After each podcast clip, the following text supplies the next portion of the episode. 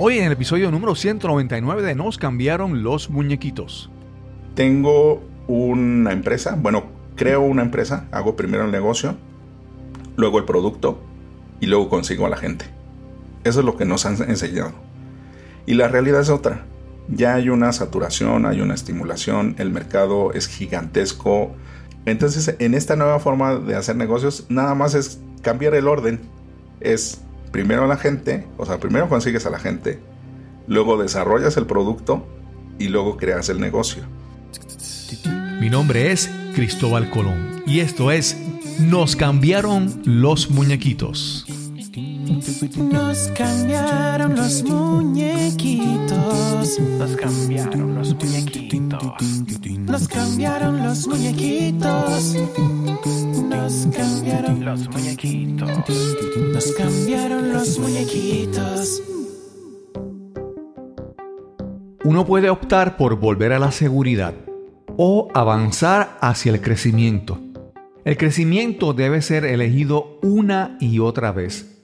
El miedo debe ser vencido una y otra vez. Comenzamos con estas palabras de Abraham Maslow, psicólogo estadounidense conocido como uno de los fundadores de la psicología humanista y creador del modelo de la pirámide de necesidades.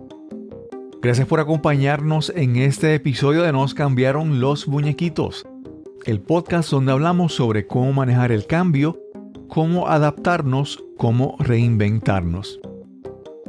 Es muy complicado crear un negocio y cuando abrimos nuestros oídos a lo que se escucha en el mundo cibernético, pues podemos eh, abrumarnos. Que si embudos, marketing digital, blockchain, NFTs. Muchos conceptos que son complicados de entender y peor aún, es difícil discernir las intenciones de quien viene a repetirnos esos conceptos. Te presento a nuestro invitado de hoy. Hola, mi nombre es Raimundo Díaz, eh, soy mexicano y estoy en México y soy growth hacker y consultor de crecimiento empresarial. Raimundo Díaz Flores es un joven mexicano, vendedor y comerciante desde su adolescencia. Actualmente, Raimundo es un experto y consultor en los temas de crecimiento, ventas y desarrollo de negocios y productos. Este es el episodio número 199 y conversamos con Raimundo Díaz Flores. Saludos, hoy tenemos una conversación eh, muchas muchas conversaciones surgen de que yo estoy todo el tiempo en las redes mirando y buscando y viendo historias interesantes. Y de vez en cuando surge eh, la ventaja de que alguien me contacta sin yo, sin yo conocerlo. Y este es la- el caso de hoy, que hoy vamos a conversar con Raimundo Díaz Flores. ¿Cómo estás, Raimundo? Muy, muy bien, Cristóbal, y muchas gracias por la invitación. Sí. A, a Ray, es, es la, es la ventaja de, la- de las redes, es que muchas veces, si queremos aprender algo, buscamos y encontramos. Si queremos contactar a alguien, buscamos y es, es relativamente fácil, ¿verdad? Relativamente eh, accesible. Y tuvimos la oportunidad de conocernos así por correo electrónico y tenemos la oportunidad de conversar. Ray, ¿de dónde tú eres originalmente? ¿Dónde naciste? Yo originalmente soy de la Ciudad de México. Aquí, bueno, como en todas las ciudades, van cambiando los nombres, aunque sigue siendo todo lo mismo. Entonces se llamaban delegaciones y ahora se llaman alcaldías. Yo nací en la alcaldía Iztapalapa, que es como, bueno, yo soy de barrio, o sea, yo nací barrio bajo, este, con todas las carencias, tanto eh, que yo me las compré y otras que me las impusieron, ¿no? Entonces, vengo, vengo, vengo desde abajo, este, y poco a poco he podido ir eh, alcanzando otro nivel de vida, eh, sobre todo porque había dos opciones en donde yo crecí. Era volverse delincuente O volverse mantenido. Y ninguna de las dos cosas me llama la atención, la verdad. Entonces, ahí me, me decidí por, por las opciones no disponibles. Ok. ¿Y tú eh, continuaste tus estudios, llegaste a la universidad? ¿Cómo, ¿Cómo te preparaste? ¿Qué hiciste en tu vida para no escoger esas dos alternativas que tenías originalmente? Sí, yo estudié, eh, soy terco, entonces eh, en esa terquedad eh, eh, estudié matemáticas, yo soy matemático teórico, aunque mi mayor fortaleza son las letras. Ok. De hecho, tengo un libro de poesía, un poemario. Qué raro. Que, que- digo Sí. que es raro, que qué contraste quiero decir, ¿verdad? A veces la palabra rara suena como que es rara. Sí, Pero estudiaste matemáticas puras, teóricas, o, o digamos, Sí. porque hay, por ejemplo, gente que estudia matemáticas, pero se enfoca como en la parte de informática y computación y todo Ujú. eso. No. sí, Matemáticas. no, no, no. teóricas, teóricas. Ok. De hecho, yo me especializo en un área de la combinatoria, que es como las cuentitas, les decimos, eh, Ujú. ya sabes, ¿no? Todas las licenciaturas tienen su, su burla entre todos. Eh, y entonces nos dedicamos a las cuentitas o a Ok. contar cosas. Ok. Eh, en esa vertiente es una combinación con psicología y sociología. La rama se llama análisis de redes sociales Ah, ok. y básicamente es la abstracción de las relaciones entre entes. Ok. Y es súper sencillo de asimilar, pero muy difícil de trabajar. Wow. Y eh, ahorita comparto el concepto base, que ya lo tenemos. Un ente o una cosa o un algo es un punto y la relación que existe entre ellas es una línea Claro. base. ¿no? Es súper fácil de entender. Ah, pero ahora vienen las preguntas interesantes. ¿Cuál es la estructura base que podemos, o cuál es la estructura más sólida que podemos tener con esos dos elementos, por ejemplo? Y entonces ya se combina, híjole, se hacen cosas Claro, de locos, ¿no? Sí, sí. sí. Con probabilidad, estadística, geometría, este, em, ¿cómo se llama? Esta rimeniana este, hiperbólica. Ay, mm, bueno, me, me apasiona, me apasiona. Mira, hace un tiempo yo tuve una, una conversación con una persona que conocí. eh, fue una conversación súper interesante y él venía de, pues, a- así como, como tuyo y también como en mi caso, yo vengo también de una comunidad pobre. eh, eh, lo he hablado mucho en mi podcast, ¿verdad? Pero eh, en este caso, eh, cuando conversaba con él, él me decía que él viene de una comunidad pobre donde él eh, pues su mamá trabajaba y él todos los días tenía que salir de su casa y tomar el bus para ir a la escuela, para, para que su mamá trabajara. Todo era el, el bus. Y, y lo interesante, lo que me impactó de su conversación es que él me dijo que cuando él era niño, de repente él soñaba, sus aspiraciones eran tener una casa, pero que la casa fuera con una parada del bus al frente. Sí, ¿verdad? Entonces, eh, fue bien interesante porque como lo que para una persona es una meta, para otra persona no es importante. Y nuevamente, cómo tus metas surgen en un momento dado, dadas las circunstancias que tú tienes en ese momento. Obviamente, Sí. él ahora, él ha crecido y todo, y no le interesa, ¿verdad? Tener una, una parada de bus frente a su casa. Pero eso es bien interesante y quisiera hablar contigo con, sobre eso, cómo desde que tú eras de una comunidad pobre, empiezas a estudiar, eh, tenías dos opciones, ser delincuente o ser mantenido, pero no querías eso, ¿cómo tus, cómo eran tus expectativas o tus metas en la vida en ese momento y cómo han ido cambiando? con mucho dolor. Eh, ahora ya, ya, ahora ya lo, lo, lo sobre, eh, bueno, lo entiendo. Este, crecí con tanto carencia afectiva, económica, un padre, eh, yo le digo cometa. Ahora me llevo súper bien y Claro, siempre claro. lo he adorado. Este, ya está todo perdonado.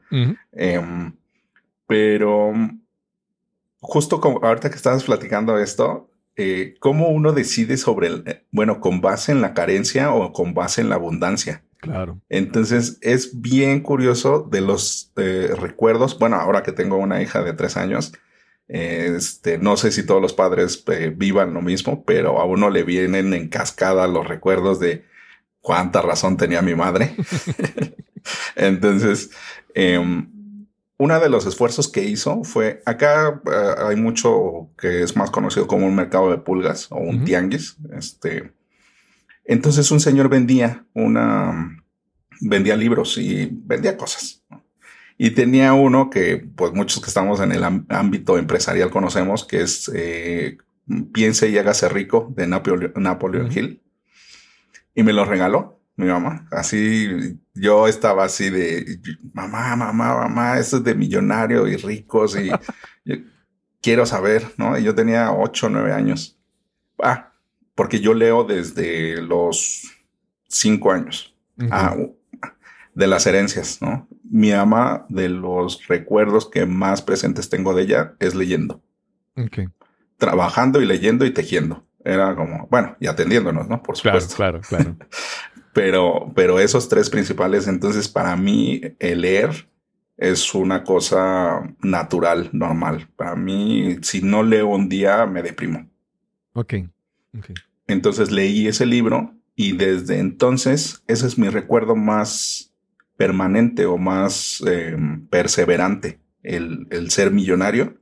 Ahora ya ha cambiado un poco el enfoque, porque ya decido más sobre la abundancia, porque antes no propiamente no buscaba una parada de bus afuera de mi casa.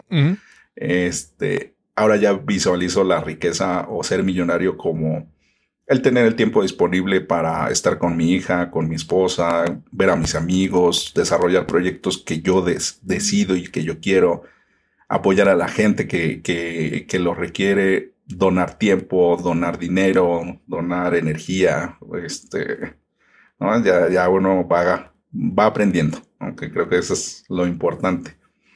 Entonces, de la, de, de, basado en ese pensamiento fue lo que más me empujó. O sea, el, decidí mucho bajo la carencia. O sea, no me siento bien, no estoy a gusto durmiendo en una cama con otras tres personas. Eh, me duele la panza, el estómago de nada más comer sopa. Este, no me gusta esto. O sea, no sé si esté la oportunidad, no sé si esté el camino, pero yo lo voy a buscar. Eso fue lo que estuvo presente siempre, siempre, siempre. Y nunca deseé la mansión y las mujeres y los automóviles y las cosas. Yo quería libertad. Ahora que eres padre, mencionaste que eres padre, y piensas también en la crianza, en lo que aportó tu madre, y tú recuerdas a tu madre eh, leyendo, ¿verdad? Y tú ves cómo esa, esa aportación, vamos a decir así, esa, esa herencia, esa genética aprendida de tu madre, pues ha estado contigo toda tu vida. Y hay veces que esa, esa genética, eso que aprendemos, es bueno. A veces no. En mi caso, para un ejemplo, mi mamá, mi mamá no leía. Mi mamá solamente fue a primer grado y no sabía leer ni escribir. Solamente eh, lo que escribía era firmar su nombre en algún momento de algún documento que hiciera falta. Y en mi casa, eh, como en, posiblemente en muchas casas en América Latina, la, siempre decían, esto lo vamos a conseguir cuando nos peguemos en la lotería, cuando nos queremos un premio. Siempre, todas las esperanzas y todos los planes hacia el futuro eran da esa condición, ¿verdad? Y, eh, entonces, en, mi caso, yo creo que conscientemente toda mi vida he estado como que con, sabiendo esa idea en mi mente, pero tratando de que no se metan mucho profundamente en mi mente, porque realmente pues digo, puede ser que uno tenga la suerte y se gane la lotería, pero, pero no es realmente.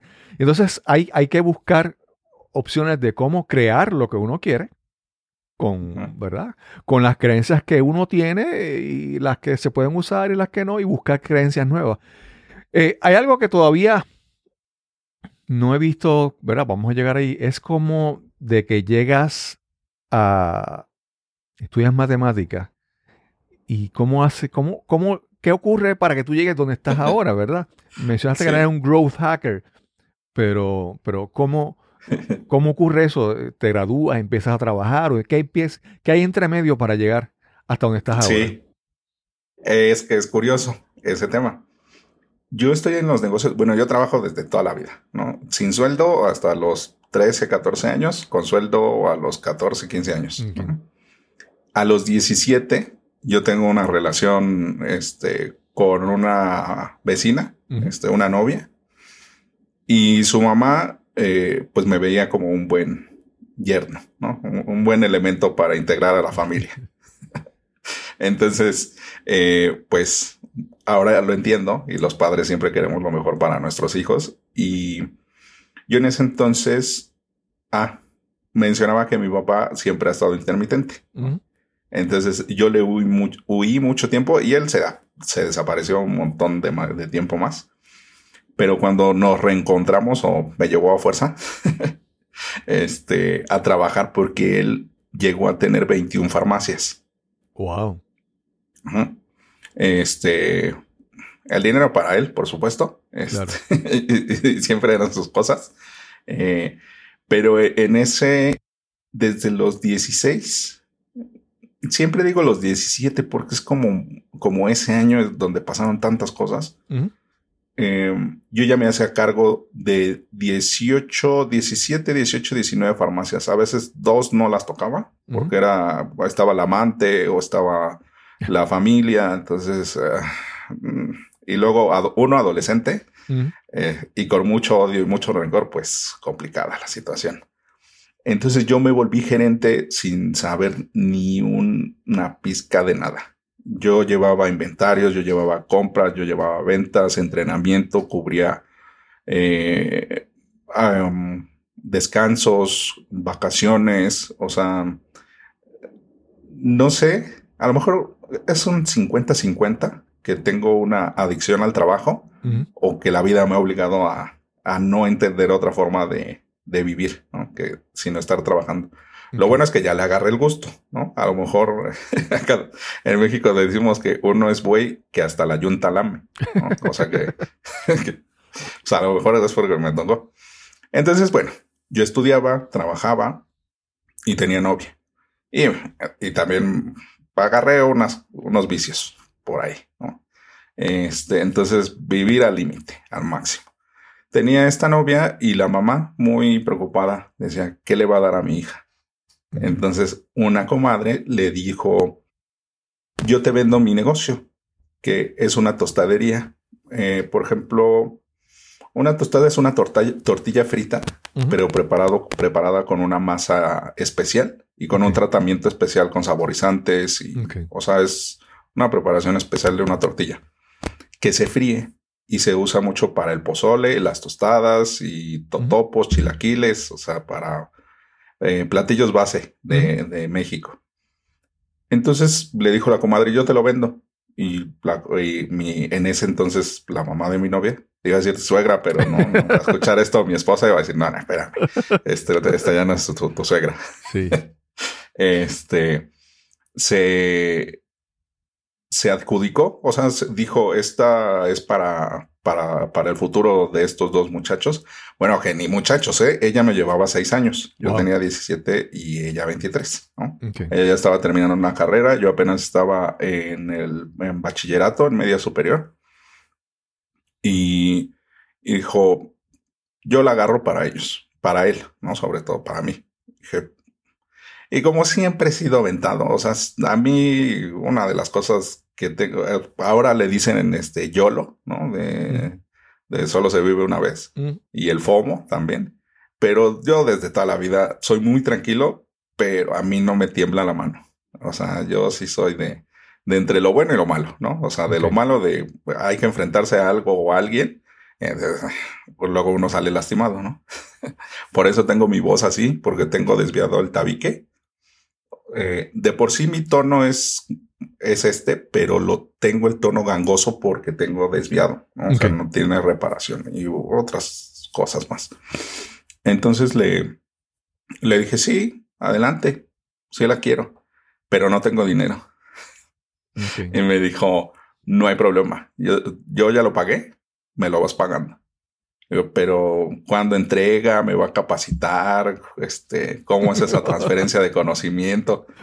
Dice, aquí están tus llaves y no me molestes. Órale, muy Wow. bien, gracias, ¿no?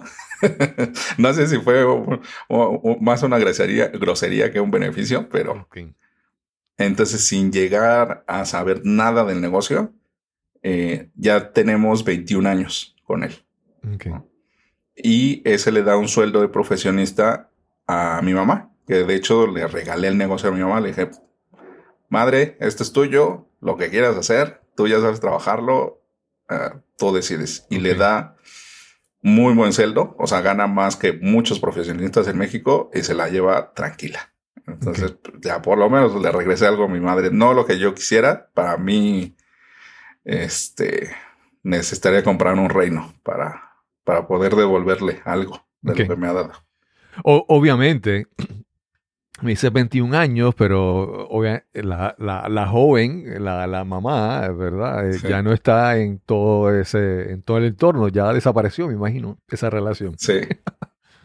bueno, híjole, pues sí es mala noticia, pero sí falleció el año pasado por COVID, entonces. ¿Falleció sí. el año pasado tu exnovia? Eh, no, la mamá. Ah, ok, ok. Sí, no, la exnovia, este, no, no, no, por ahí anda. Nada okay. más que yo me escondo. Este, no, no quedamos en muy buenos términos. Ok, ok, ok. Pero, pero justo así empieza esta historia de, eh, de ir hilando, ir tejiendo estas, eh, estas decisiones y estas oportunidades de por qué ahora estoy en estos ámbitos. Yo nunca he estado alejado, he estado muchísimo más alejado de la nómina o del de la quincena o uh -huh. de este del aguinaldo uh -huh. que, que, de las facturas. ¿no? Okay. O sea, es, y de los impuestos, ¿no? Claro, claro. Eh. Y entonces, cuando dices, eh, mencionaste en este ámbito que estás ahora, ¿cuál es, cómo defines ese ámbito que estás ahora? ¿Qué estás haciendo, verdad? O para entenderlo con, a base de la experiencia que ya fuiste acumulando en, en esos negocios. Déjame te cuento, Cristóbal, el siguiente punto de inflexión okay. en la carrera. Yo mientras estaba trabajando, lamentablemente mi padre, muy malas decisiones, no pudimos hacer la transición a convertir esas farmacias en una cadena comercial mm. a nivel nacional. Tenía todos los elementos, pero a veces se tiene y a veces no. Y mi papá no lo tenía en ese momento. Entonces yo visualicé eso. Dije, esto no va a caminar, esto no va a dar más, necesito moverme y no puedo estar debajo del ala de mi padre. Yo a los 21 años ya tenía mucho mundo recorrido, entonces ya no tenía miedo de esas decisiones. Eh, me metí a una cosa que, que, vi en internet, este, que decía multinivel. Okay. Esto está curioso, interesante. Eso te hablo como del 2004, 2005. ¿no? O sea, soy viejo lobo del mar, del internet, todavía con conexión de, de modem telefónico de que sonaba los uh -huh. tonos y, sí, sí. y, no descuelgues el teléfono porque estoy usando el internet, así. Este, entonces busqué en internet y justo ahí conocí a mi socio. Eh, bueno, que ahora es mi socio en unos negocios. Y él trabajaba en un multinivel español que se llamaba Promo Business y hacíamos embudos de marketing para otras empresas de multinivel ahora que está de moda y es súper sonado el embudo y hay embuditis en todo este sector del marketing y de ganar dinero en Internet. En ese entonces ya hacíamos eso, ¿no? Okay. Entonces, en, en, ese punto fue el punto más importante de quiebre de, de, ahora sí que de mi carrera profesional. Y fue en donde me encaminé a crear agencias de marketing, agencias de soporte y sistemas, y eh, a generar eh, modelos mm. de um, autosustentables. Por ejemplo, llegamos ahí con, con Augusto, que se llama mi socio, mm. eh, llegamos a generar más o menos 300 sitios, que ahora pues, ya el modelo es muy viejo y muy anticuado, de sitios AdSense se llamaban. Okay. Entonces nos daba un dólar cada sitio en, al día Okay. Entonces eran 300 sitios, más o menos, un dólar, dos dólares, tres dólares. Entonces, este, pues poco a poco me metí en esos temas de automatizar, programar. No soy programador, uh -huh. pero le sé un poco. Lo que sí soy es más tema creativo, de marketing y sobre todo modelos y sistemas. A mí de lo que más me apasiona y por eso decidí eh, matemáticas creo que ese es un tema bien, bien bonito, el, el cómo tomar decisiones, sobre todo en el área educativa, uh -huh. que nos enseñan muy mal. Okay. ¿no? Y nosotros nos compramos la idea. Right. Algo, algo que quiero. Mencionaste esto que, que es- está en todos lados, los famosos embudos, ¿verdad? Los embudos de venta. Y, y hay sistemas, libros, videos, gurús, eso hay muchísimo. Pero quiero, quiero empezar por el primero. Y es que, y, y ha sido mi experiencia, ¿verdad? Me hablan de embudo y yo digo, ajá, ¿y cuál es el producto? ¿Verdad? Y a, y a Sí. veces yo, yo creo, y ahí, ¿verdad? Quisiera escuchar tu punto de vista para empezar a hablar de este tema. Y es que muchas veces yo dice, yo quiero vender, ¿verdad? Pero. ¿qué voy a vender? O, o, o, si, o si tengo un producto, pero, pero no le puse mucho eh, pensamiento cuando lo escogí. Si desde el momento en que yo decido, este es mi producto, si está mal escogido, puedo, no sé, me- si ese primer paso está mal, podemos hacerlo Sí. bien. Va, háblanos un poco sobre el primer paso de escoger cuál es el producto que yo quiero vender. Es bien interesante cómo lo pones, Cristóbal, y, da pie a compartirte algo. Hay dos- yo soy, de, como mencionaba ahorita, de modelos y sistemas y de máximas. Entonces, hay unas cosas fundamentales que no cambian. Es, es raíz del ser humano. Y por ejemplo, una de ellas es eh, la forma de hacer negocios. Eh, no- a nosotros, en, bueno, en las escuelas de negocios han en- seguido enseñando, ya las más nuevas, nuevas, Stanford, Harvard y por ahí, eh, Berkeley, tienen eh, ya una nueva postura, pero lo que a nosotros nos han enseñado, y sobre todo los gurús y las referencias, es la vieja forma de hacer negocios, que fundamentamos el proceso en como lo hacía Ford, por ejemplo, o como lo hacía este, siempre lo confundo, con este, siempre digo Newton, pero no es Newton, es el creador Edison. de AT&T, Edison, eso. Gracias, siempre, siempre, siempre los confundo. Eh, que es, tengo una empresa, bueno, creo una empresa, hago primero el negocio, luego el producto y luego consigo a la gente.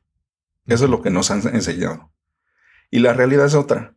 Ya hay una saturación, hay una estimulación, el mercado es gigantesco, las distancias son mus- muy cortas, la comunicación. Ahorita, eh, o sea, tú estás en Puerto Rico, yo estoy en México. Bueno, sí estás en Puerto Rico, ¿no? Sí, sí, sí.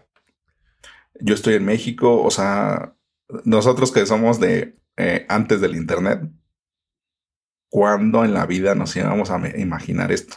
O sea, es a mí, yo soy como niño chiquito, a mí todavía me siguen sorprendiendo un montón de cosas. Claro, claro. Eh, entonces, en esta nueva forma de hacer negocios, nada más es cambiar el orden.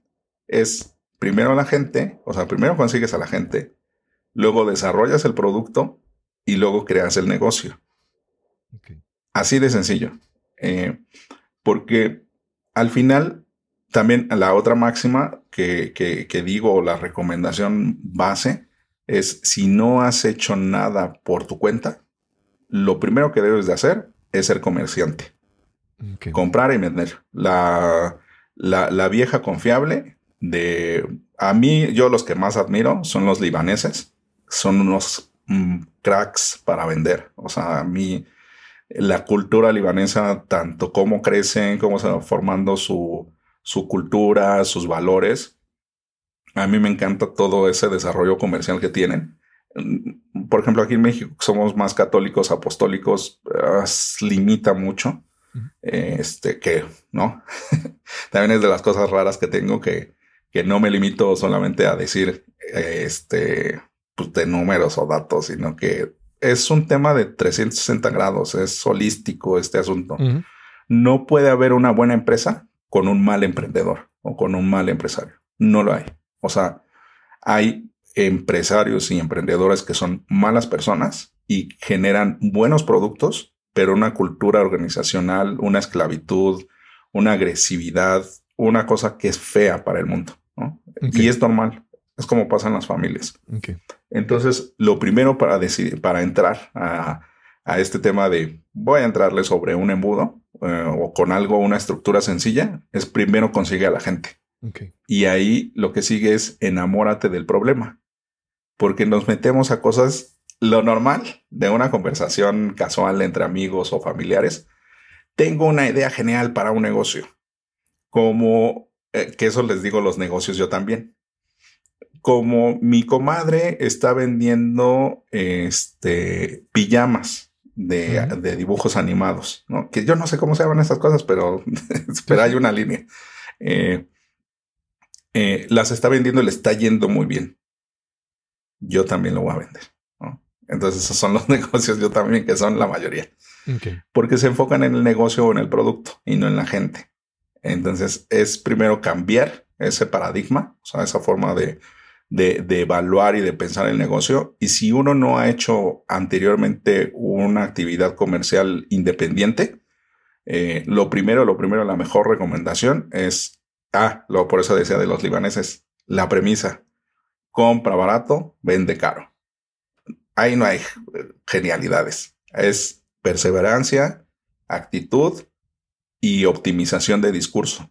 Porque cuando uno empieza a escucharse cómo vende, uno, uno empieza a decidir como por dónde se va en el emprendimiento de a de veras, que es contratar gente, o sea, tener eh, todas las C posibles, este CEO, CFO, CMO, CGO, de todas, ¿no? O sea, desde el nivel C, es decir, nivel directivo, cuando uno emprende es director, contratado, bueno, de recursos humanos, director de finanzas, director de marketing, director de ventas, director de comunicación, director de RP.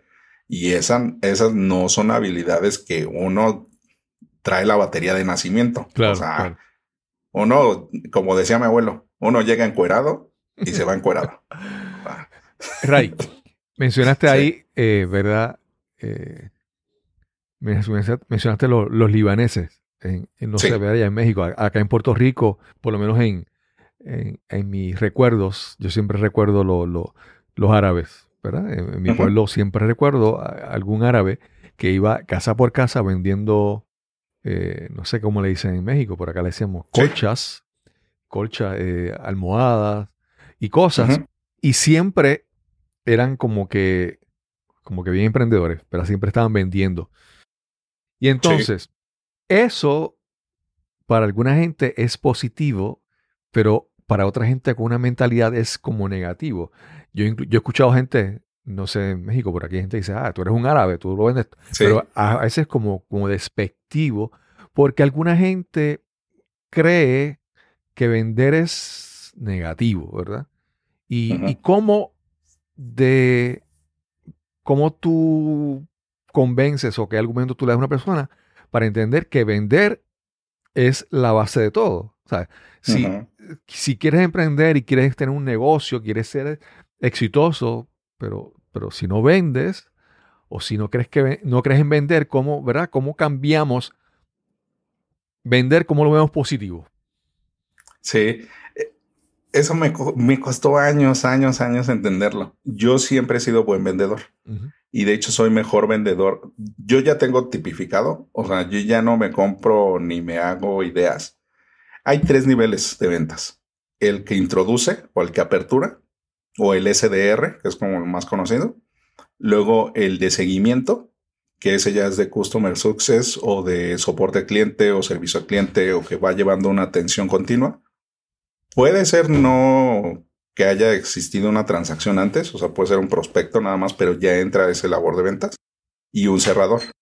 Y mi perfil es cerrador. O sea, yo cierro, a mí me, muchos, muchos clientes y amigos me dicen, este, no puedo. O sea, llego 5 o 10 minutos, ahí está tu venta. O sea, esa es mi fortaleza. Yo ya no me peleo con las otras. este, y, y ese asunto de las ventas igual entraba como en mucho conflicto, porque mucha gente tiene ese pensamiento. Y lo encontré, le encontré una manera bien bonita de explicarlo, que me encanta, me encanta, me encanta. Nosotros eh, comercialmente trabajamos con dinero en el formato que sea, que es monedas, billetes, transferencias, cheques, depósitos. E- Ese dinero nosotros tenemos que dedicarle tiempo y energía para generar un valor, que es el dinero. Me llega mi nómina, me llega mi factura, me llega mi pago, mi herencia, mis regalías, lo que sea. pero yo dediqué tiempo y energía. Ese es de mi lado como consumidor. Luego del otro lado como negocio, el emprendedor, emprendedor o empresario eh, ha dedicado tiempo y energía para, dedicar, para dirigir a su equipo, contratar gente, producir, ofrecer el servicio, bueno, tener una cadena de suministro que puede ser de servicio o de producto, eh, compras insumos, eh, gastas insumos, llevas un, un proceso de producción en la cual le dedicas tiempo y energía y generas un valor. El servicio entrega una documentación, por lo general, un reporte, un archivo, un manual, cosas así. El producto entrega algo físico, un dispositivo móvil, un slime, una comida, un platillo, un algo, ¿no? Eso es un valor. Entonces la venta es la, el intercambio de valor entre tiempo y energía. Tú no estás obligando a nadie no le estás forzando, no lo estás engañando. Sí. Y eso cambia la mentalidad bien bonito, porque uno se da cuenta que a veces es muy agresivo o muy ventajoso, ¿no? O sea, como me quiero llevar más yo. Y ahí es muchísimo más fácil de alinear el, eh, el balance, bueno, más bien de balancear el tiempo y energía con el valor. Porque, por ejemplo, de eso de, Ahí ya entran sesgos cognitivos y mm, teoría de influencia y este, psicología ambiental y cosas como más de, mm, de, psicología, ¿no? Como de ese lado.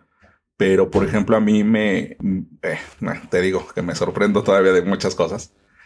Por ejemplo, para adquirir un dispositivo de, de Apple, sea el que sea, por ejemplo, aquí yo tengo, este, hice las cuentas y, por ejemplo, de donde yo crecí, e, el, tiempo promedio y la energía que le tienen que dedicar para comprar un iPhone de última generación es alrededor de dos a tres meses.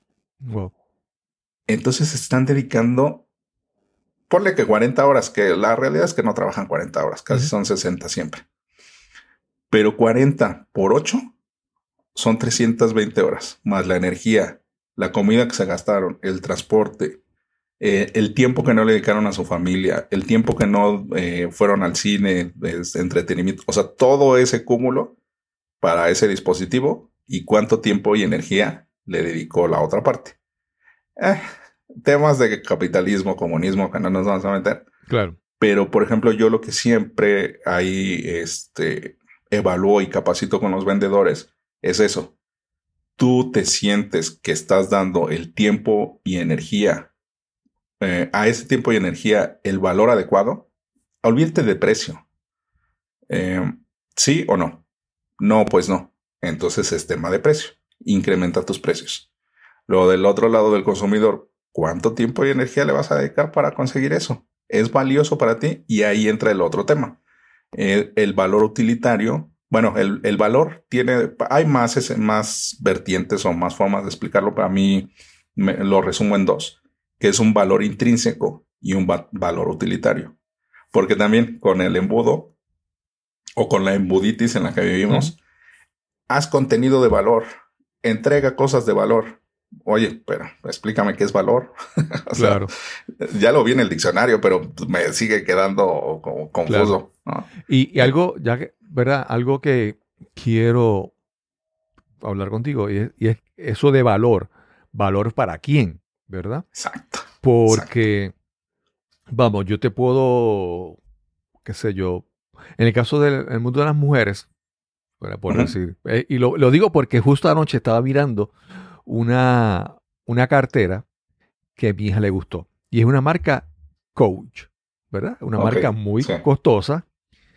Y ahí eh, si tú miras el, el, digamos, el costo de los ingredientes y lo que tú dices, ¿cuánto vale esa cartera? Pero sin embargo, ¿cuánto vale para el que la paga? Entonces, hay otros factores que, ¿verdad? Eh, muchas veces lo que, lo que yo, si yo te estoy ofreciendo algo de valor, pero tú entiendes que no, y, no es precio, es Ok, entonces no tengo, tú no eres a quien quiero venderle, es Sí. a esta otra persona que sí puede apreciar el valor Exacto. de lo que yo. A ver cómo tú lo, tú me puedes hablar un poco sobre eso. Exacto, le diste totalmente al clavo, Cristóbal. Es, es que ahí el precio es lo de menos. O sea, Claro. el, el número de, de monedas, eh, o de chelines, o de libras, o de lo que quieras, es lo de menos. El valor que nosotros le asignamos a las cosas, a los productos o a los servicios, lleva un valor intrínseco y o valor utilitario. ¿Qué quiere decir? Ah, es que eres diseñador, tienes que usar una Mac. Ahí lleva. Ahora ya no, antes sí, ¿no? Porque Sí. la suite que era de Adobe, que era la que más se usaba, sí estaba diseñada específicamente para procesadores Intel y para dispositivos Mac. O sea, de base estaba diseñado para eso. Entonces llevaba un valor este, utilitario, porque realmente estaba. Por ejemplo, las computadoras de gaming están optimizadas para Windows. Este, bueno, los juegos están optimizados sí. para Windows, porque es el gran grueso. Entonces lleva un valor utilitario, pero también lleva un valor intrínseco. Por ejemplo, el que tiene mayor cuota de mercado es Alienware. Entonces, si tiene lucecitas el teclado y la parte de la tapa que tiene el alien y se ven luces de colores, es un valor intrínseco. Es, no es lo mismo tener una compact que también va a trabajar bien, pero yo tengo una Alienware. O sea, ese es otro nivel. Yo soy un gamer de nivel, ¿no? Claro, comprometido. este, fuerzas básicas del juego de Ender. ¿no? O sea, yo voy a ir a, a matar a los alienígenas cuando me toque la guerra, ¿no? la invasión. Este, entonces, también eso es bien importante cuando nosotros entendemos que existen, por lo menos esos dos, hay más, pero por lo menos esos dos nos dan una guía muy básica o muy, muy firme, más bien, más que básica, muy firme de, de lo que estamos creando. Y por eso la recomendación del comercio. Cuando nosotros entendemos y aprendemos a vender, es decir, a intercambiar ese, ese, ese tiempo y energía y le asignamos un valor, entonces empezamos a acomodar nuestra mente y nuestro cerebro de tal manera que sabemos qué palabras decir, en qué momento decirlas y lo que mencionabas, a quién decirlas, Claro, No. claro. que eso es súper, súper importante.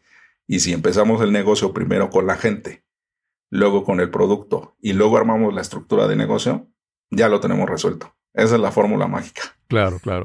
Sí, hay, hay uno, uno puede pensar, hemos hablado varias veces de productos Apple, y, y siempre digo, para bien o para mal, bueno o malo, perfecto, o, o siempre se habla de Steve Jobs, y Steve Jobs tenía la, la peculiaridad.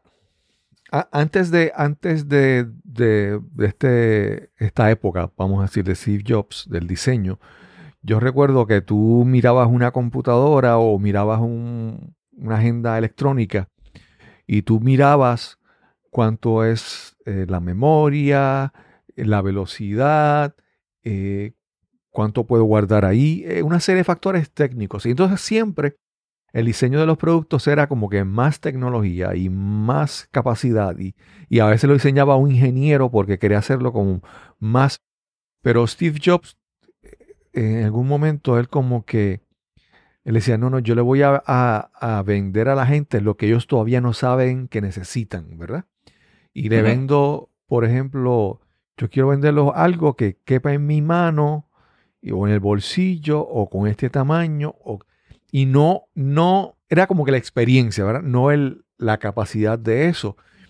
Y, y como tú dices, eh, Steve Jobs, y hablando, hablando de los gamers y todas esas cosas, estaba muy claro que antes tenía su, su público, su gente, ¿verdad? Y, Sí. y vendía a esa gente. Un, caso más reciente es el, el- no sé si, ¿verdad? Eh, hace un tiempo eh, Apple lanzó un- una computadora, una, una Mac Pro, creo que era. Y el asunto es que es- esa máquina traía unas ruedas aparte, adicionales. Y esas ruedas costaban como, como 400 dólares, una cosa Sí, ridícula. Pero entonces tú dices, pero alguien tiene que haberlas comprado. O sea, alguien compraba esas ruedas, ¿verdad? Entonces, sí. eso, desde, desde el punto de vista de la gente primero, eh, el, el, producto. Eh, eso me parece, ese, ese primer concepto de la gente, y quiero que me hables sobre eso un poco. Podemos, hasta ahora lo habíamos hablado del punto de, escoger los productos, pero después yo creo que, que no es algo que ah, lo escogiste al momento de, de, lo miraste al momento de hacer el producto y ya. Me parece que durante el resto del proceso de crecimiento y desarrollo de la empresa y de tu negocio, tiene que estar ahí todavía eh, ahí presente. Háblanos un poco sobre eso, por favor. Sí, de hecho, también una de las grandes cosas eh, que, que, vienen con el Internet es la democratización de un montón de procesos. Uno de ellos es el de anuncios. Yo soy súper fanático de Google Ads. Porque de verdad es un beneficio para nosotros que nos dedicamos a esto. Porque nos permite competir contra las grandes marcas y sobre todo investigarlas. O sea, ya no es un tema tan secreto de es que gastan más o menos esto de precio. No. O sea, yo te puedo hacer un cálculo de cuánto gasta tal lanzamiento. Porque te lo dice la plataforma. Entonces viene con una aproximación democratizada. Entre esos tantas herramientas, también está la que tenemos que ejecutar más constantemente, que es esa, preguntarle. De verdad, es que es, uno se va comprando ideas, porque se va complicando la vida y nos gusta. O sea, como seres humanos nos gusta, somos adictos a, a, a tener pretextos y a tener justificaciones para no hacer porque nos gusta el status quo y nos, quo y nos gusta el confort. Pero es normal, es evolutivo, o sea, es nuestra naturaleza, no tenemos que estar peleado con ello. Si nos da flojera o nos da pereza o nos da tal, está bien, o sea, no nos martiricemos, es normal, es como somos, así estamos cableados y así tenemos nuestro caldo de hormonas y químicos, así estamos hechos. Entonces, en ese, eh, en ese continuo de, de, quitarse esa flojera. Lo único que sí no tenemos que tener eh, este, aversión es a seguir preguntando, preguntando y preguntando a los clientes. El mejor marco de trabajo que yo he encontrado. Ah, bueno, y eso también nos ha introducido a democratizar, por ejemplo, una cámara de Hessel. Ya la puedes hacer con tu, hasta con tu dispositivo móvil. Eh, hay un servicio que se llama Hotjar, N cantidad más, que te graban mapas de calor, es decir, como por dónde se va moviendo el cursor y para abajo, para arriba, donde le dan clic.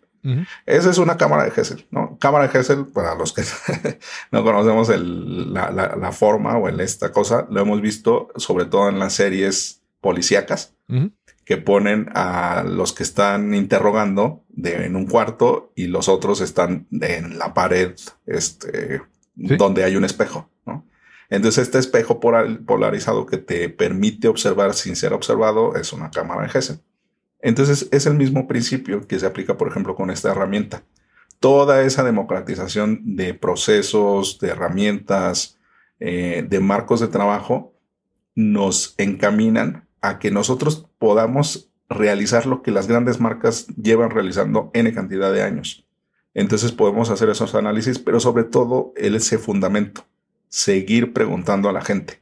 No hay otra. O sea, es eh, cómo te sentiste, qué te gustó, qué no te gustó, volverías a comprar, no volverías a comprar. Oye, además, eh, ¿qué, con qué, por ejemplo, una pregunta que le recomiendo, que es de mucho truco, es preguntar, ya que compraste este producto o servicio, pone, este, ya que compraste X, ¿qué otra, ¿qué otra cosa compraste en ese mismo día, en esa misma franja horaria o al otro día? Porque eso te va dando el acompañamiento. Entonces, claro. imaginemos unos puntos en donde le vamos uniendo eh, prospecto o cliente 1, 2, 3, 4, 5, 6, 7, como una hilera de fichas de dominó y otra hilera de otras fichas de, dominó que nos va colocando como el adivina quién, que que son hileras así.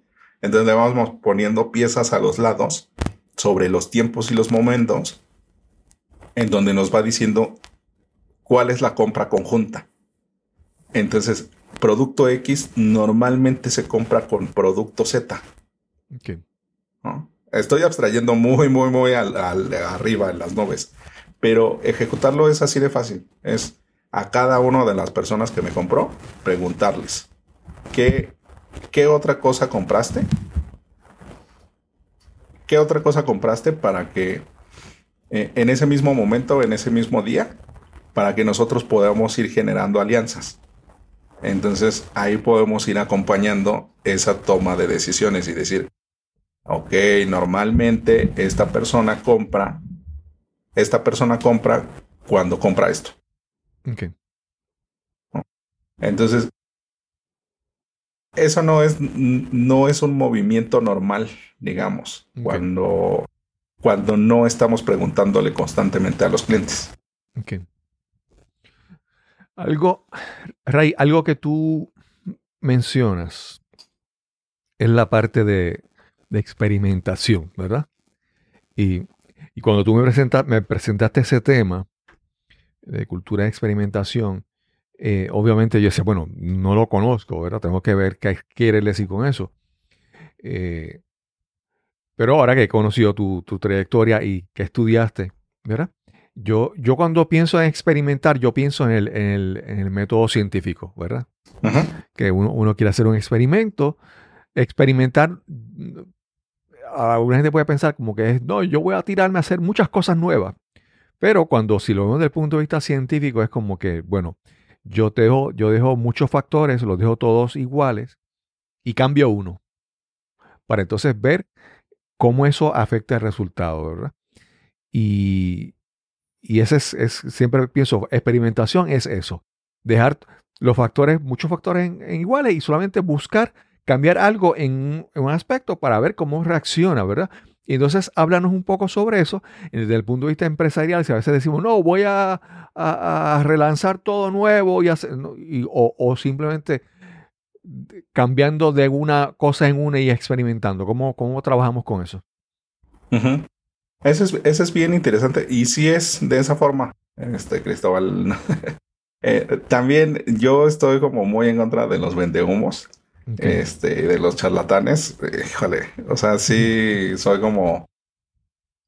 ah, o sea, es que es bien complicado emprender y es bien Ujú. complicado tener negocio. Entonces me parece aberrante el, el no hablar con la verdad y el, y el meter la ganancia por delante, ¿no? Como Claro. haciendo esta alusión de los tacos por delante, es la ganancia por delante. Eh, entonces, en la, en la experimentación, yo, por ejemplo, la base que trabajo, pues es la base profesional que he adquirido y he aprendido, que es el método científico, pero del lado teórico, en donde las variables sí son muchísimo más maleables o sí podemos trabajar en eh, cantidad, o sea, sin límite, pero sobre todo con ese, con ese acercamiento. No es cambiar todo. Voy a dar un ejemplo súper práctico.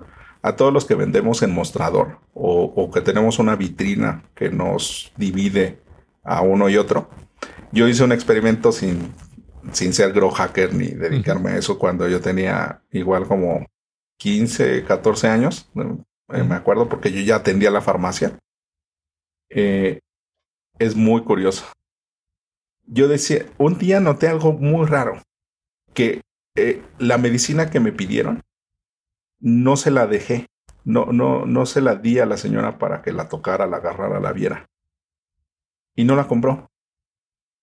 Pero como, como, como molesta la señora, así de, déjeme verla. No, ¿para qué la quiere ver? Es esta. No, pero, pero para leer, quién sabe qué, las leyendas médicas, ¿no? Ujú. Y claramente no era doctora, ¿no? Claro, Este, claro. Y, y yo, dije, aquí está raro esto, ¿no?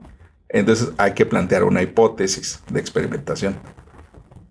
Mi hipótesis fue, si la persona no toca el medicamento, tiene una... Bueno, no, no, no, no articulé con estas palabras en Claro, ese entonces. Entonces, no. yo dije, voy a hacer la prueba a uno, de que a cada uno, uno y uno, me voy a saltar uno, o sea, a los pares o a los nones, les voy a entregar la medicina y a los otros se las voy a negar. La voy a hacer que la vean, pero no se las voy a entregar. Y entonces la tasa de conversión era muchísimo más alta de las personas que sí tocaban la medicina. La medicina el- es una caja de medicina. Claro, o sea.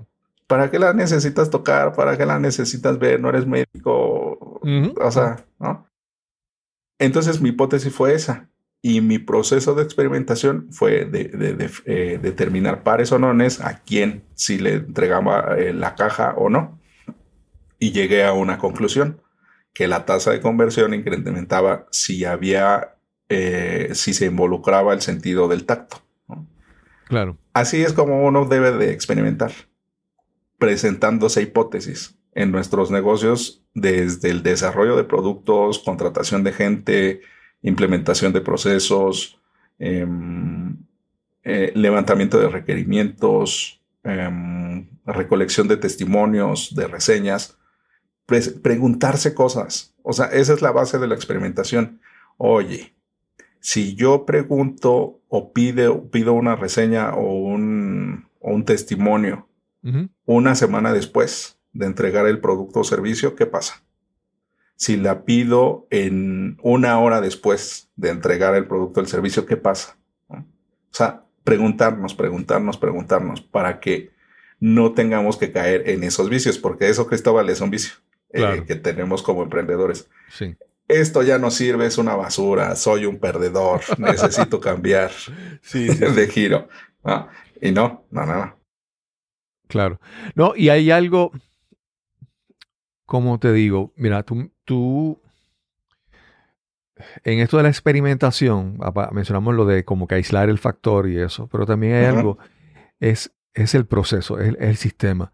Sí. En esto, tú pudiste, tú podías, cuando el, el- dar el ejemplo de la, de la señora, tú podías tal vez en ese momento llegar a una conclusión. Ah, es que fíjate, el, el que ella quería tocar, tocarla, eh, eso le af- afectó la decisión de comprarla. Podía, y, y podía que ser que estuvieras en lo correcto, pero cuando tú después decides hacer, ok, yo voy ahora a el uno sí, uno no, y voy a hacer el experimento. O sea, crear un sistema para poner a prueba, ¿verdad? Y, Sí. y entonces, porque muchas veces nos creemos tan inteligentes de que vemos algo y decimos, ah, ya yo entendí. Eh, eh, eh, eso es, es así por esto y esto y esto. ¿Sabes? Para, para, para darte un ejemplo, ¿verdad? Eh, en estos días ocurrió lo de la famosa bofetada de Will Smith. Sí. Y todo el mundo dice, no, yo, o sea, todo el mundo tiene explicación por qué eso ocurrió. Obviamente, eso es tu percepción, pero tú no, no tienes toda la información para ver Sí. qué es lo que realmente pasó. Y entonces, en la manera en que nosotros, y no, no soy un experto en el tema, pero en la manera en que nosotros ponemos sistemas en, en sitio, ¿verdad? Establecemos procedimientos, eh, automatizamos cosas, nos damos cuenta de qué es lo que realmente está pasando. ¿No? Háblanos un poco sobre, sobre sistemas y automa- automatizaciones para probar eso que estamos. Sí, claro que sí. Eh, esa es otra de mis pasiones, ¿no? El modelar.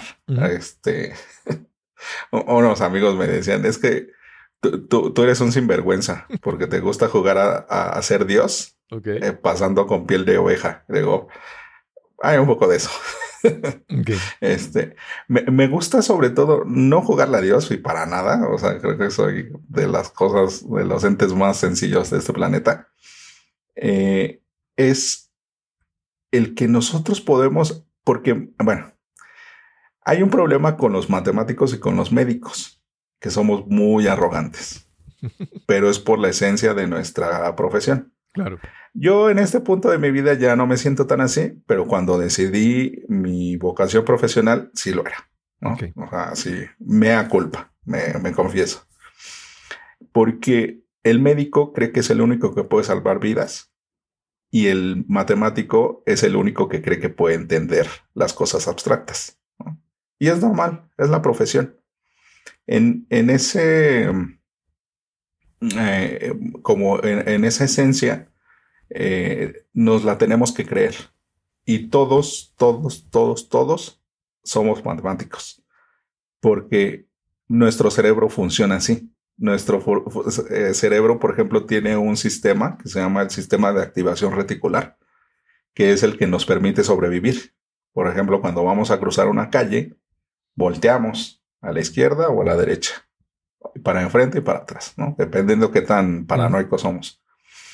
Eh, y nos dice que es una de las cosas que plantaba, planteaba Nietzsche o Nietzsche, eh, que qué era primero, el, la intuición o el concepto. ¿Cómo sabes que te van a atropellar si tú no conoces qué es un coche?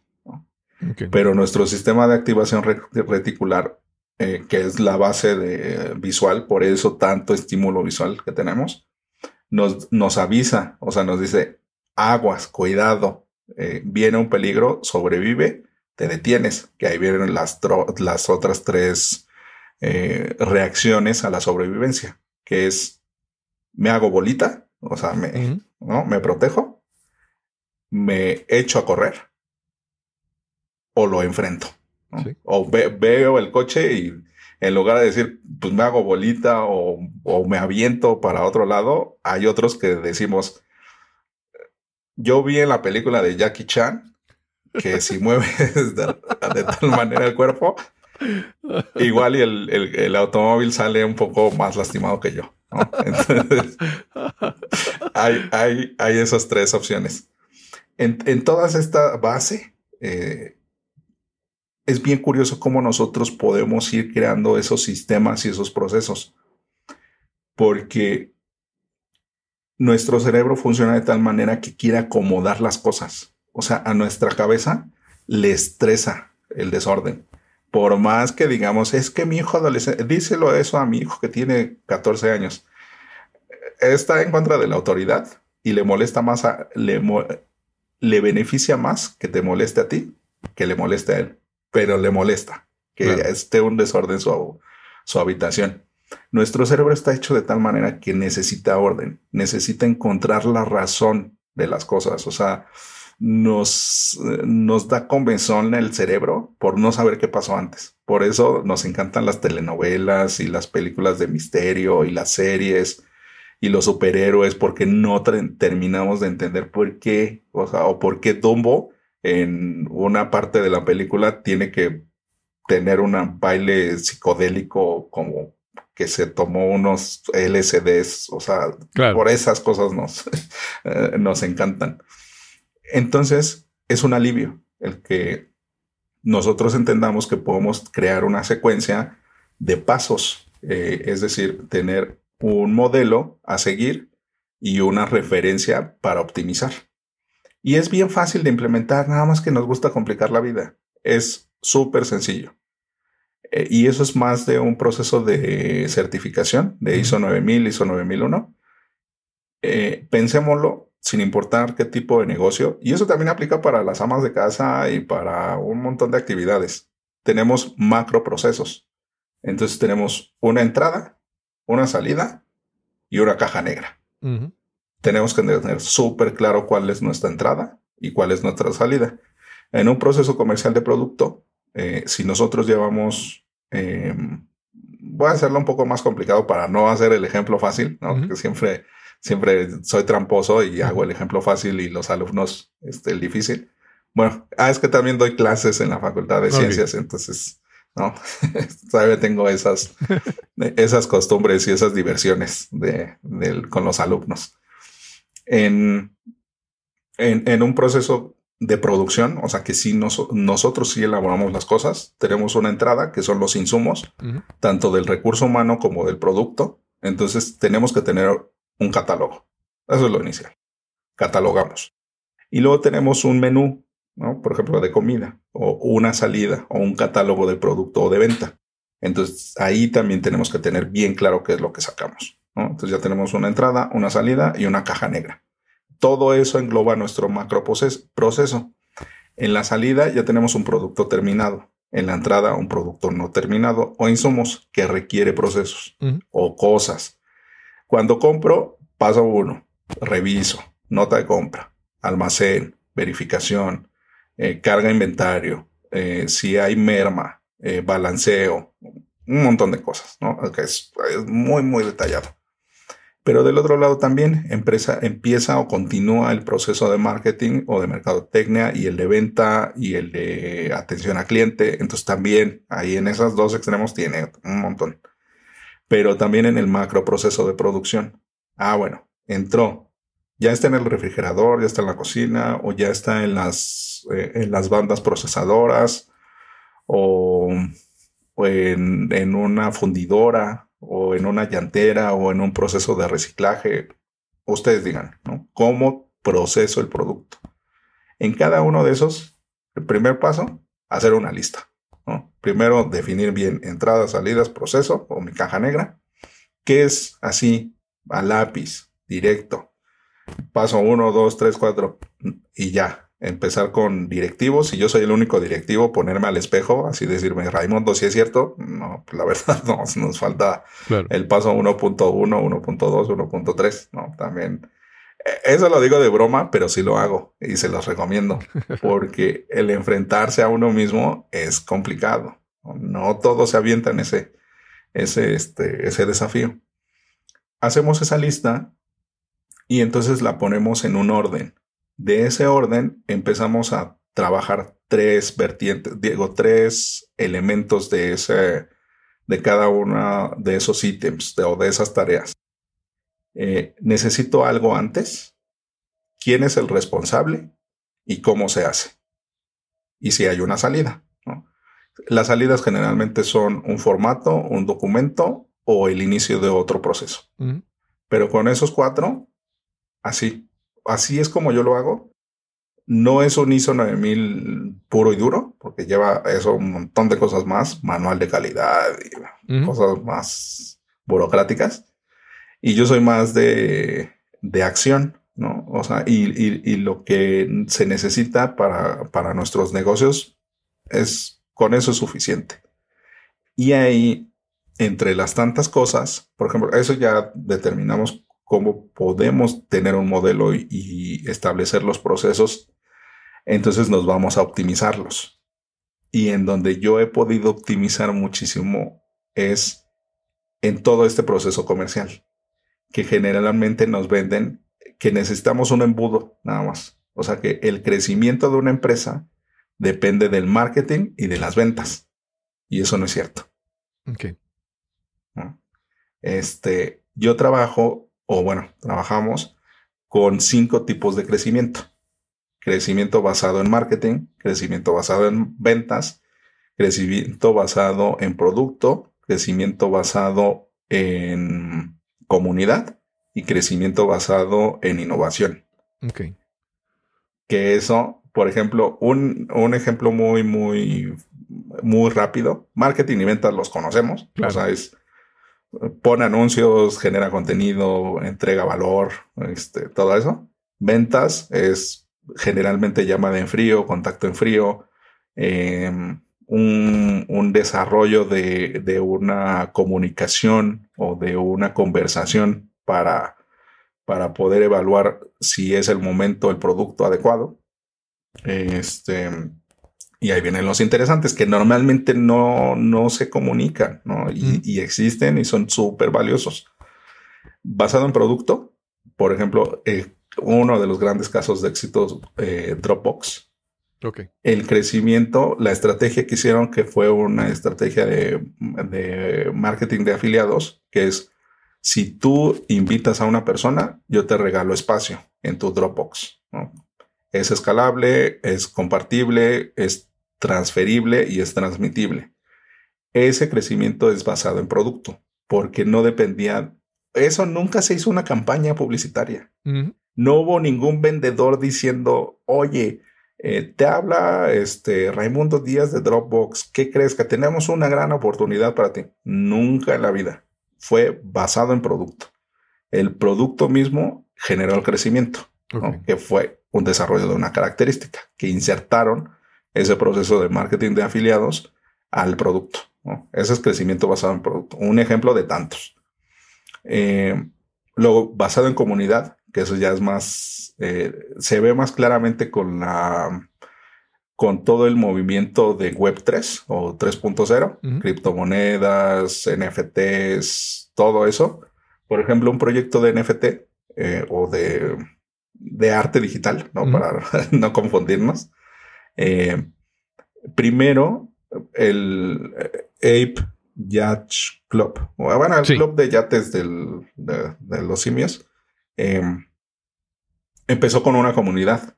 Entonces empezaron a desarrollar el concepto, a invitar gente, a, a crear este ruido, em, to- toda esta dinámica, que por ejemplo, por eso digo que es la nueva forma de hacer negocios, no de, de Web3 o de muy recientes, sino desde antes. El primero necesitas a la gente, luego creas el producto y luego creas el la empresa. Es ese mismo proceso. Entonces, eso es basado en comunidad. Primero desarrollaron entre todos cuál era el, el animal, con qué enfoque, este, todo eso. Yo conocí CryptoKitties, que es uno ya más viejo, que me, yo soy amante de los gatos. Yo creo que hay, entre tantas segmentaciones, hay dos tipos de personas. Los amantes a los perros, los amantes a los gatos y los combinados. ¿no? Yo soy de gatos. A mí los perros, perdón, discúlpenme, pero no soy fan. A mí, yo, yo soy la mascota ideal de un gato. ¿no? O sea, son mis dueños. Eh, esa basada en comunidad está bien interesante porque lo podemos desarrollar desde nuestra casa. Ok. Ahí les paso un negocio que siempre lo doy. No me ha llegado alguien que me diga, oye Ray, ya lo hice y de verdad tienes razón. Yo ya lo hice con un sobrino, o sea, ya está validado, tampoco le estoy diciendo mentiras. Pero, por ejemplo, ahí, ¿cómo podemos desarrollar un producto? Y ahorita les cuento, ahorita te cuento más, Cristóbal, del que me falta, que es basado en innovación. Eh, pero es parte de lo mismo, como por ahí se empalma, que es identificar toda Latinoamérica. Tenemos perros en nuestras casas. Unos chiquitos, unos grandes, unos ninguno, otros muchos. Y la mayoría construimos nuestras casas conforme nos va dando el dinero. Horizontalmente, verticalmente. Ya ha entrado más una cultura de condominios, que no la teníamos antes. Em, pero sigue. Hay la gran cantidad de, de- de desarrollo inmobiliario en, en Latinoamérica es eh, este, a golpes, ¿no? O sea, conforme uno va teniendo, va poniendo. Entonces tenemos azoteas o la parte alta de la casa y patios o azotehuelas o la parte baja con espacio aéreo disponible. Y generalmente ahí tenemos a nuestras mascotas. Preguntémonos, nosotros hagamos memoria. ¿Cuántas de estas azoteas o azotehuelas o patios son limpiadas con qué frecuencia? Muchísimas, muchísimas que no son limpiadas. Ok. muchísimas. O sea, nosotros, este, con mi sobrino, con, con Lalo, eh, porque él quería dinero y me dice, tío, este, oye, ¿me puedes dar tanto? No, pues espérame. Vamos a hacer un negocio. Ah, bueno, órale, pues. Y entonces lo mandé y le dije, te vas a aventar todas estas 20 calles en donde puedas asomarte sin que se vea sospechoso. ¿Quiénes tienen perro y quiénes no? Y te fijas si tiene, si están sucios o están limpios. Entonces llevó su cuadernito. ¿no? El Lalo tiene ahorita ya 22, 23 años y eso lo hicimos cuando tenía 16. Ok. Y entonces lo fue anotando. Y dijo, son como, como el, era como el 30, 40%. Le digo, pero no alcanzas a ver las azotehuelas, o digo, las azoteas. No, pues no.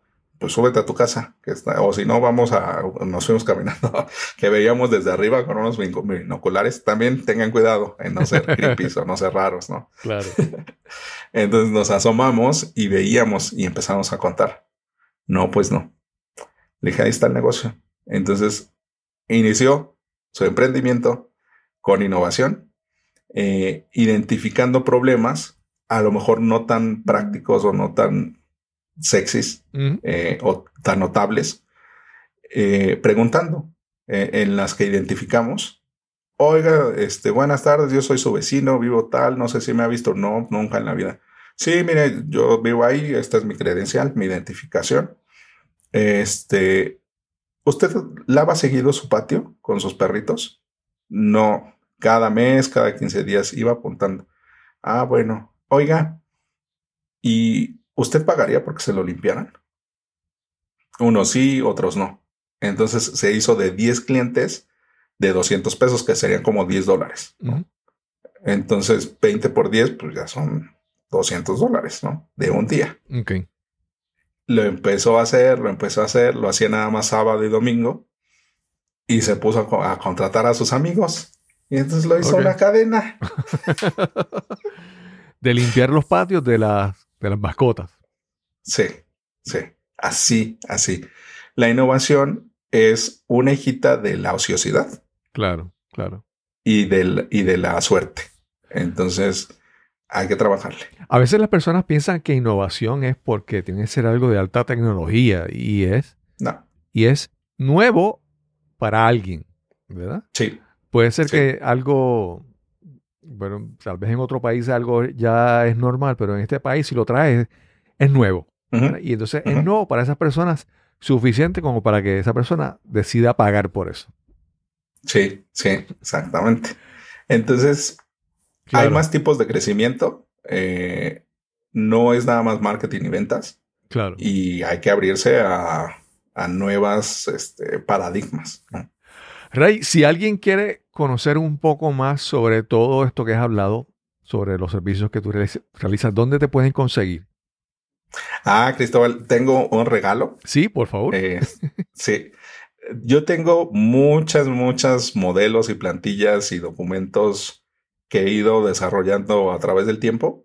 Mm. En espacio no suena tanto, pero son como 10 megabytes ok. de este Word, Excel, hojas de cálculo, eh, que yo le llamé la base para iniciar un negocio. Entonces me gustaría regalar aquí con tu audiencia que me escriban este, a mi correo electrónico r arroba ventaja.io y ahí también pueden conocer en ventaja.io que estamos desarrollando un, un coworking online Ok. porque esto de emprender es muy solitario. Sí, sí, sí. El email es deprimente. r arroba ventaja.io. Ajá, con el asunto, eh, vamos a poner algo eh, gracioso. Este, dame mis archivos, Raimundo. A ver mis archivos Raimundo. Sí. Así yo ya identifico que cuáles son los archivos. Pero también pueden buscarte en tu página en ventaja.io. Y Sí, creo que y también. en todas las y en todas las redes aparezco como Raimundo Díaz Flores, ¿no? Porque también, a lo mejor está de más que lo diga, pero creo que una de las cosas que nos caracteriza como latinos es usar el apellido materno, Claro. ¿no? Porque a nivel mundial normalmente es el paterno, entonces la inclusión empieza desde esos detalles. Claro, claro. Raimundo, muchas gracias por esta, por esta interesante conversación. Yo como que al final iba como que no nos va a dar tiempo, se nos van a quedar cosas por hablar, pero si en algún momento tenemos, piensas que algo se quedó sin hablar, en algún momento no, nos avisas y regresamos nuevamente y tomamos- retomamos la conversación. Yo, yo creo que Sí, algo, yo creo que algo muy importante es que la gente, yo, y es algo de lo que quiero hablar siempre en el podcast, es que la gente tiene que entender, a veces piensan, no, el negocio es así, pero mi vida personal es otra cosa, mi casa, entonces yo creo que en la manera que uno entienda que los conceptos que aplican a tu negocio, aplican también a tu vida. Yo creo que la manera en que nuestro negocio nosotros nos ponemos metas y creamos proyectos, nosotros nuestra vida personal y de crecimiento tenemos que también entender que son proyectos y hay que. Poner sistemas y poner métodos y establecer cosas.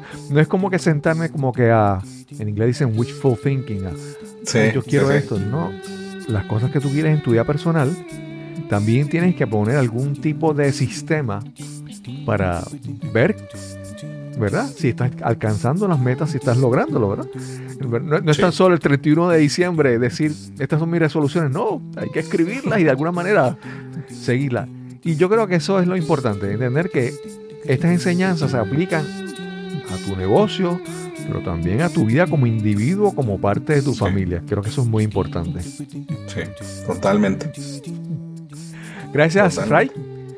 Y sin más que añadir, nos encontraremos entonces en el próximo episodio de Nos cambiaron los muñequitos. Hasta la próxima.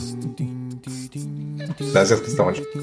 Quiero dar las gracias una vez más a Raimundo Díaz Flores por esta interesante conversación que tuvimos hoy para este episodio. Y recuerda que si quieres recibir la información que nos prometió, escribe un correo electrónico a la dirección r arroba ventaja.io. Escribe un mensaje, un email a r arroba ventaja.io y el título debe decir Dame mis archivos Raimundo. Así que escríbele a Raimundo para que recibas esa información tan valiosa. Y solo me resta decirte que si disfrutaste de este episodio, por favor, compártelo en la plataforma de podcasting o en la red social donde lo hayas escuchado. Este podcast es completamente gratuito. El precio es que lo compartas y riegues la voz con tus amigos y seres queridos. Y sin más que añadir, nos encontraremos entonces en el próximo episodio de Nos cambiaron los muñequitos. Hasta la próxima.